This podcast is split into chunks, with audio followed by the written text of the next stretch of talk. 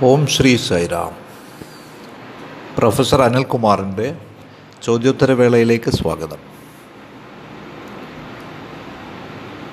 ഇന്ന് കാലത്ത് ചോദ്യം ഇതാണ്. എന്തിനാണ് മതം? എന്തുകൊണ്ട്? മതമില്ലാതെ നമുക്ക് ജീവിച്ചുകൂടെ? അത് അത്യാവശ്യമാണോ? എന്തുകൊണ്ട്? ഇതാണ് ചോദ്യം. വളരെ നല്ലത്. ഇതിന് പൂരകമായ മറ്റൊരു ചോദ്യം കൂടി വന്നിട്ടുണ്ട്. ആരാണ് മതബോധമുള്ള ആൾ?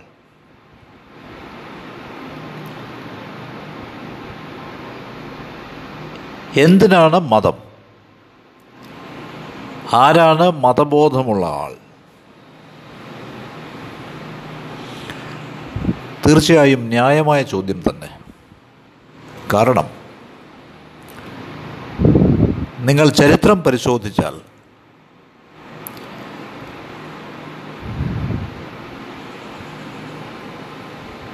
മതത്തിന്റെ പേരിൽ ഉണ്ടായിട്ടുള്ള യുദ്ധങ്ങൾ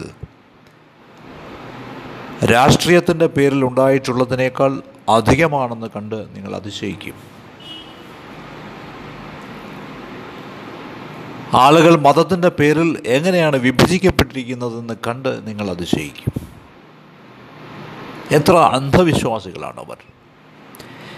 എത്ര ഉന്മാദികളാണവർ. പരസ്പരം കൊല്ലാൻ പോലും അവർക്ക് മടിയില്ല. ഇത് ശരിക്കും അതിശയകരമാണ്. ലജ്ജിപ്പിക്കുന്നതാണ്. ഒരു മതം പിന്തുടരുന്നതിലൂടെ നിങ്ങൾ ആളുകളെ കൊല്ലാൻ ആഗ്രഹിക്കുക.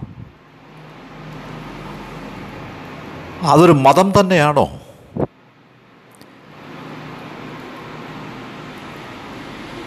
മറ്റൊരു മതത്തെ കുറ്റം പറയുന്നത് ശരിയാണോ?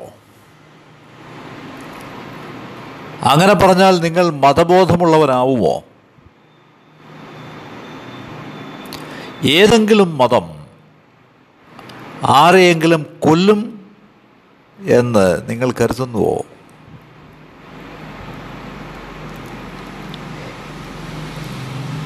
നിർലജ്ജമായ കള്ളങ്ങൾ അവാസ്തവമായ കാര്യങ്ങൾ ഏതെങ്കിലും മതം പ്രഖ്യാപിക്കുമെന്ന് നിങ്ങൾക്ക് കരുതാനാകുമോ? ഏതെങ്കിലും മതം അങ്ങനെ പ്രഖ്യാപിക്കുമോ? ഏതെങ്കിലും മതം അനീതിക്കായി നിലകൊള്ളുമോ? ഇല്ല. എല്ലാ മതങ്ങളും ഒന്നാണ്. സാമാന്യമായിട്ടുള്ള അടിസ്ഥാനപരമായ മാനവ മൂല്യങ്ങളായ സത്യം ധർമ്മം ശാന്തി പ്രേമം അഹിംസ ഇവയ്ക്ക് വേണ്ടിയാണ് എല്ലാ മതങ്ങളും നിലകൊള്ളുന്നത്. ഈ അടിസ്ഥാന മൂല്യങ്ങളെ പറ്റിയാണ് അവ പറയുന്നത്. അതുകൊണ്ട് അടിസ്ഥാനപരമായി നമ്മളെല്ലാം ഒന്നാണ്. അതാണ് ആധ്യാത്മികത എന്നത്. മതം നമ്മെ വിഭജിക്കുന്നു അതെ. കാരണം മതം നമ്മോട് ആചാര അനുഷ്ഠാനങ്ങൾ ചെയ്യാൻ പറയുന്നു. അവിടെയാണ് നാം വ്യത്യസ്തരായിരിക്കുന്നത്. അതുകൊണ്ട് എന്തിനാണ് മതം? നിങ്ങൾ എന്നോട് ചോദിച്ചാൽ എനിക്ക് പറയാനാവും. ഈ മാത്സര്യം നിറഞ്ഞ ലോകത്ത് നാം ക്ലേശിക്കുന്നു നാം ആയാസപ്പെടുന്നു. ഈ ജീവിതത്തെ നാം ബിസിനസ് ആക്കിയിരിക്കുന്നു.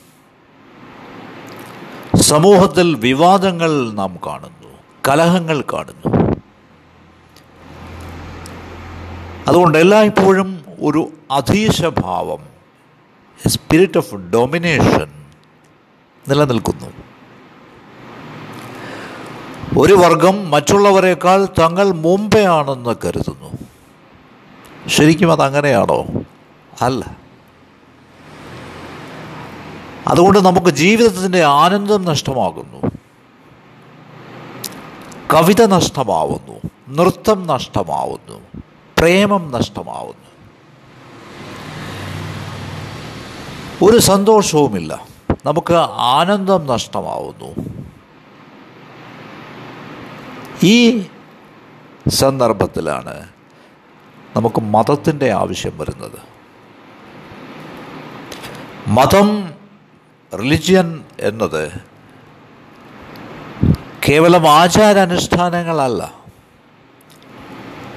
ആരാധനയല്ല ഒരുതരം യജ്ഞം അനുഷ്ഠിക്കലല്ല. അത് ആചാരങ്ങളാവാം പക്ഷേ അതിന്റെ പൂർണതയിൽ മതമല്ല. കാരണം നിങ്ങൾ ശരിക്കും മതബോധമുള്ള ആളാണെങ്കിൽ നിങ്ങൾ സന്തോഷവാനായിരിക്കും. നിങ്ങളുടെ ജീവിതം നിറയെ നന്ദിയുള്ളതായിരിക്കും. നിങ്ങളുടെ പെരുമാറ്റം ദയാപൂർണമായിരിക്കും. അപ്പോൾ നിങ്ങൾ കേവലം ഒരു മതത്തിന്റെ അനുയായി മാത്രമായിരിക്കുകയില്ല. നിങ്ങൾ മതബോധമുള്ള ആളായിരിക്കും. റിലീജിയസ് പേഴ്സൺ ആയിരിക്കും. ഏതെങ്കിലും ഒരു മതത്തിൽ മുദ്ര കുത്തപ്പെട്ട ആൾ എന്നതിനേക്കാൾ നിങ്ങൾ മതബോധമുള്ള ആളായി മാറണം.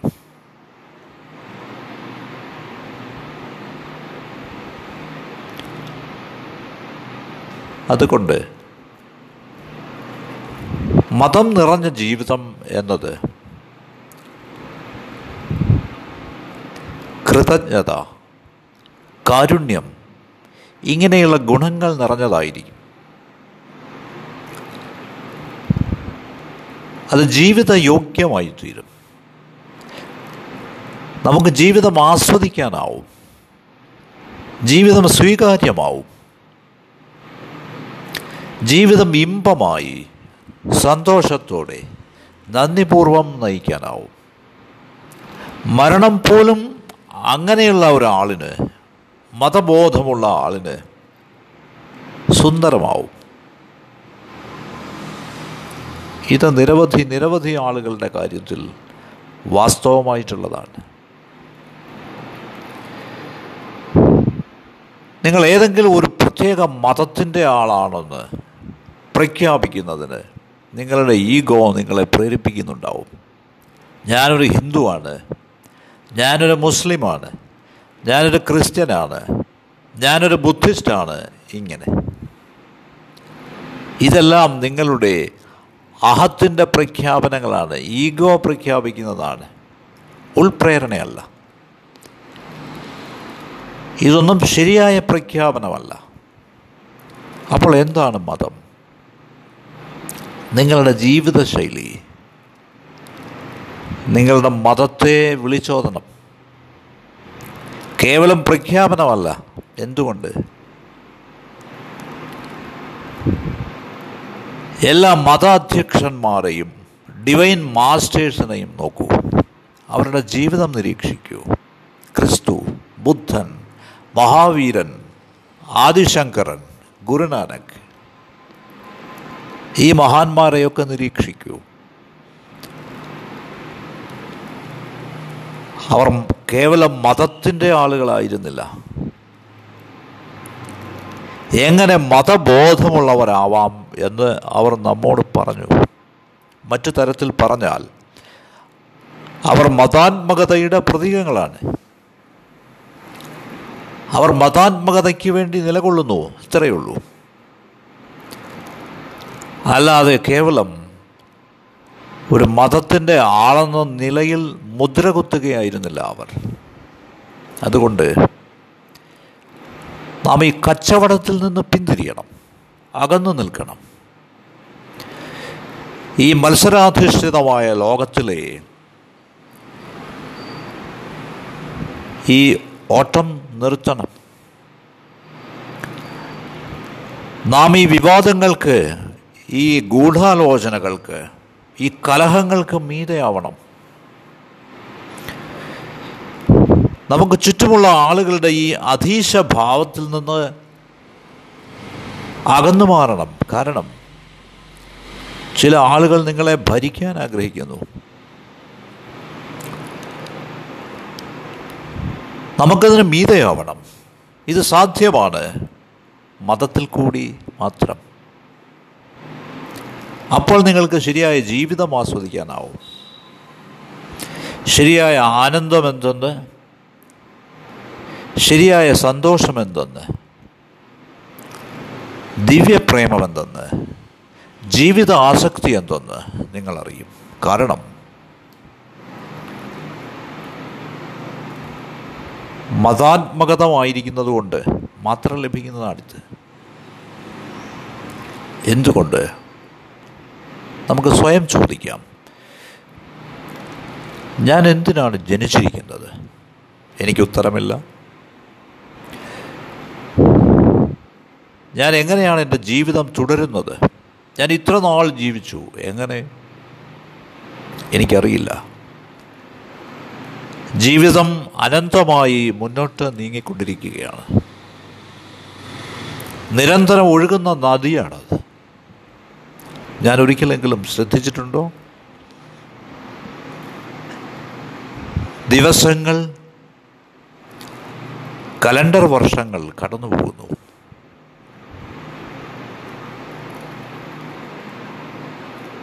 ജീവിതത്തിന്റെ ഇന്നിങ്സ് പ്രായത്തിന്റെ സ്കോർ ഓരോ ദിവസവും കൂടിക്കൊണ്ടിരിക്കുന്നു. പക്ഷേ ഞാൻ ആരാണ്? ഹൂവാമായി ഞാൻ എന്താണ്? വാട്ടാമായി മറുപടിയില്ലാത്ത ചോദ്യങ്ങളാണിവ.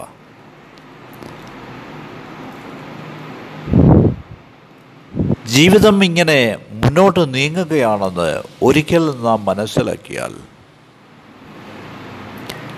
അത് നമ്മൾ മൂലമല്ല എന്ന് നമുക്ക് മനസ്സിലാവും.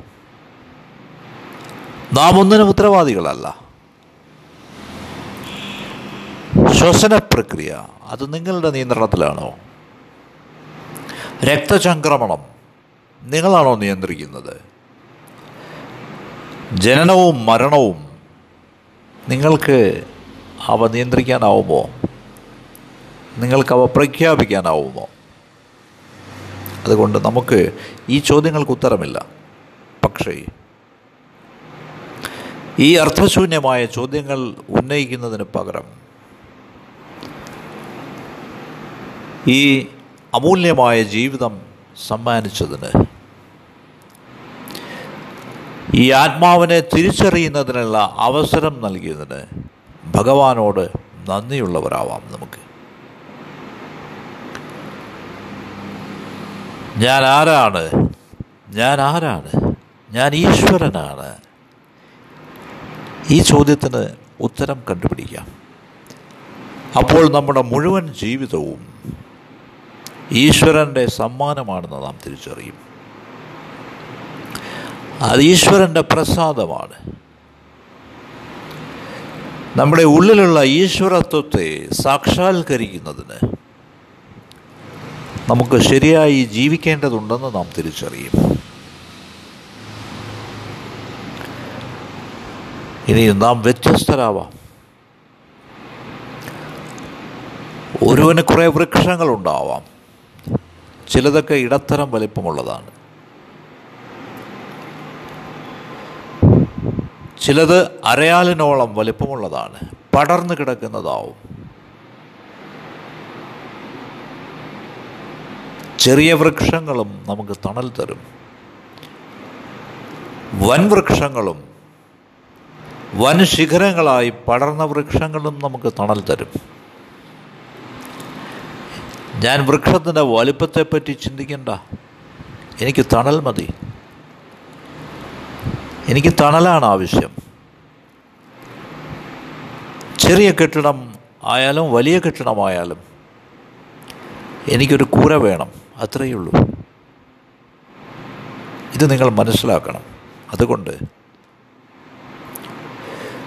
മതം വളരെ പ്രധാനപ്പെട്ടതും ഒഴിച്ചുകൂടാനാവാത്തതുമാണ്. ഇവിടെ പ്രശാന്ത് നിലയത്തിൽ മൂന്ന് ക്യാന്റീനുകളുണ്ട് south Indian canteen north Indian canteen western canteen വളരെ നല്ലത്. ക്യാന്റീൻ ഏതായാലും ആഹാരം അത്യാവശ്യമാണ്. നമ്മുടെ പരിപോഷണത്തിന്. ക്യാന്റീൻ സൗത്ത് ആയാലും നോർത്ത് ആയാലും വെസ്റ്റേൺ ആയാലും അത് നമ്മുടെ ചോദ്യമല്ല. അതിനാൽ നാം മതബോധമുള്ളവരാവണം. ഇതിനർത്ഥം ശരണാഗത ഭാവം സ്വീകാര്യഭാവം ഉള്ളവരാവണം. സ്പിരിറ്റ് ഓഫ് ആക്സെപ്റ്റൻസ് സറണ്ടർ അല്ലയോ ദൈവമേ? എന്റെ ജീവിതത്തിൽ സംഭവിക്കുന്നതെല്ലാം അവിടുന്ന് ആസൂത്രണം ചെയ്തതാണ്. ജീവിതം മുൻകൂട്ടി വിധിക്കപ്പെട്ടതാണ്. ഒരു വ്യവസ്ഥയുമില്ലാതെ ഞാനത് സ്വീകരിക്കുന്നു. ഇതാണ് ശരണാഗതി എന്നത്. ഞാൻ അവിടുത്തെ പാതാരവിന്ദങ്ങളിൽ ആശ്രയം തേടുന്നു. ഇതാണ് ശരിയായ മതമെന്നത്. അതുകൊണ്ട് ജീവിതം പരിവർത്തനത്തിന് വിധേയമാവണം. ബാബ പറയുന്നു മതമുലന്നിയു ചേരി മഞ്ചിനെ ബോധിഞ്ചേ. എല്ലാ മതങ്ങളും സാമാന്യമായി നല്ലവരാവാൻ പഠിപ്പിക്കുന്നു. മതലു മഞ്ചിവൈന മതമേതി ചെടലി. നിങ്ങളുടെ മനസ്സ് നന്മ നിറഞ്ഞതും വിവേകമുള്ളതും ആണെങ്കിൽ ഒരു മതവും ചീത്തയല്ല. ഒരു മതത്തെയും പഴിക്കാനാവില്ല. മതലു മഞ്ചിവൈന നിങ്ങളുടെ മനസ്സ് നേരെയാണെങ്കിൽ ജാഗ്രതയുള്ളതാണെങ്കിൽ ഉണർന്നതാണെങ്കിൽ ഒരു മതവും ചീത്തയല്ല. അല്ല. അല്ല. അതാണ് നമുക്ക് മനസ്സിലാവുന്നത്. അതുകൊണ്ട് നാം ഭഗവാനോട് കടപ്പെട്ടവരാണ്. നാം ഈശ്വരന് ശരണാഗതി അടയണം. വിശുദ്ധ ബൈബിൾ പറയുന്നു സ്വർഗത്തിലെ പോലെ ഭൂമിയിലും അവിടുത്തെ സങ്കല്പം നടപ്പാവട്ടെ. നമ്മുടെ സനാതനധർമ്മം പോലും പ്രഖ്യാപിക്കുന്നു. അവിടുത്തെ ഇച്ഛ നടപ്പാവട്ടെ. ഒരു വ്യക്തി എന്ന നിലയിൽ നിങ്ങളുടെ ഇച്ഛയല്ല. അതുകൊണ്ട് മതം നിങ്ങളോട് ഈ ശരണാഗതി ആവശ്യപ്പെടുന്നു. ഓ ഭഗവാനെ. അവിടുന്ന് ആസൂത്രണം ചെയ്യുന്നത് പോലെ കാര്യങ്ങൾ നടന്നോട്ടെ. അവിടുത്തെ ദിവ്യസങ്കല്പം വ്യവസ്ഥകളില്ലാതെ സ്വീകരിക്കുന്നതിന് എന്നെ പ്രാപ്തനാക്കണമേ. ഇതാവണം നമ്മുടെ ഭാവവും നമ്മുടെ പ്രാർത്ഥനയും. അതുകൊണ്ട് എന്തിന് മതം എന്ന ഈ ചോദ്യം അതിന് ഉത്തരം ഇതാണ്. കാരണം എല്ലാ നേട്ടങ്ങളും ഉണ്ടായിട്ടും എല്ലാം നേടിയിട്ടും ജീവിതത്തിലെ ഓരോ തുറയിലും വിജയിയായിട്ടും നമ്മുടെ ഉള്ളിൽ അതൃപ്തി വളരുന്നു അസംതൃപ്തി വളരുന്നു. നമ്മുടെ ഉള്ളിൽ ഒരു ശൂന്യത വിടവ് അനുഭവപ്പെടുന്നു. ആ വിടവ് അഥവാ ആ ആന്തരശൂന്യത ആ ആധി മതാത്മകമായി മാത്രമേ പരിഹരിക്കാനാവുകയുള്ളൂ. നമുക്കുള്ള ഒരേ ഒരു പരിഹാരം അത് മാത്രമാണെന്ന് മനസ്സിലാക്കുക. ജയ് സായിരാം. നമുക്ക് വീണ്ടും കാണാം.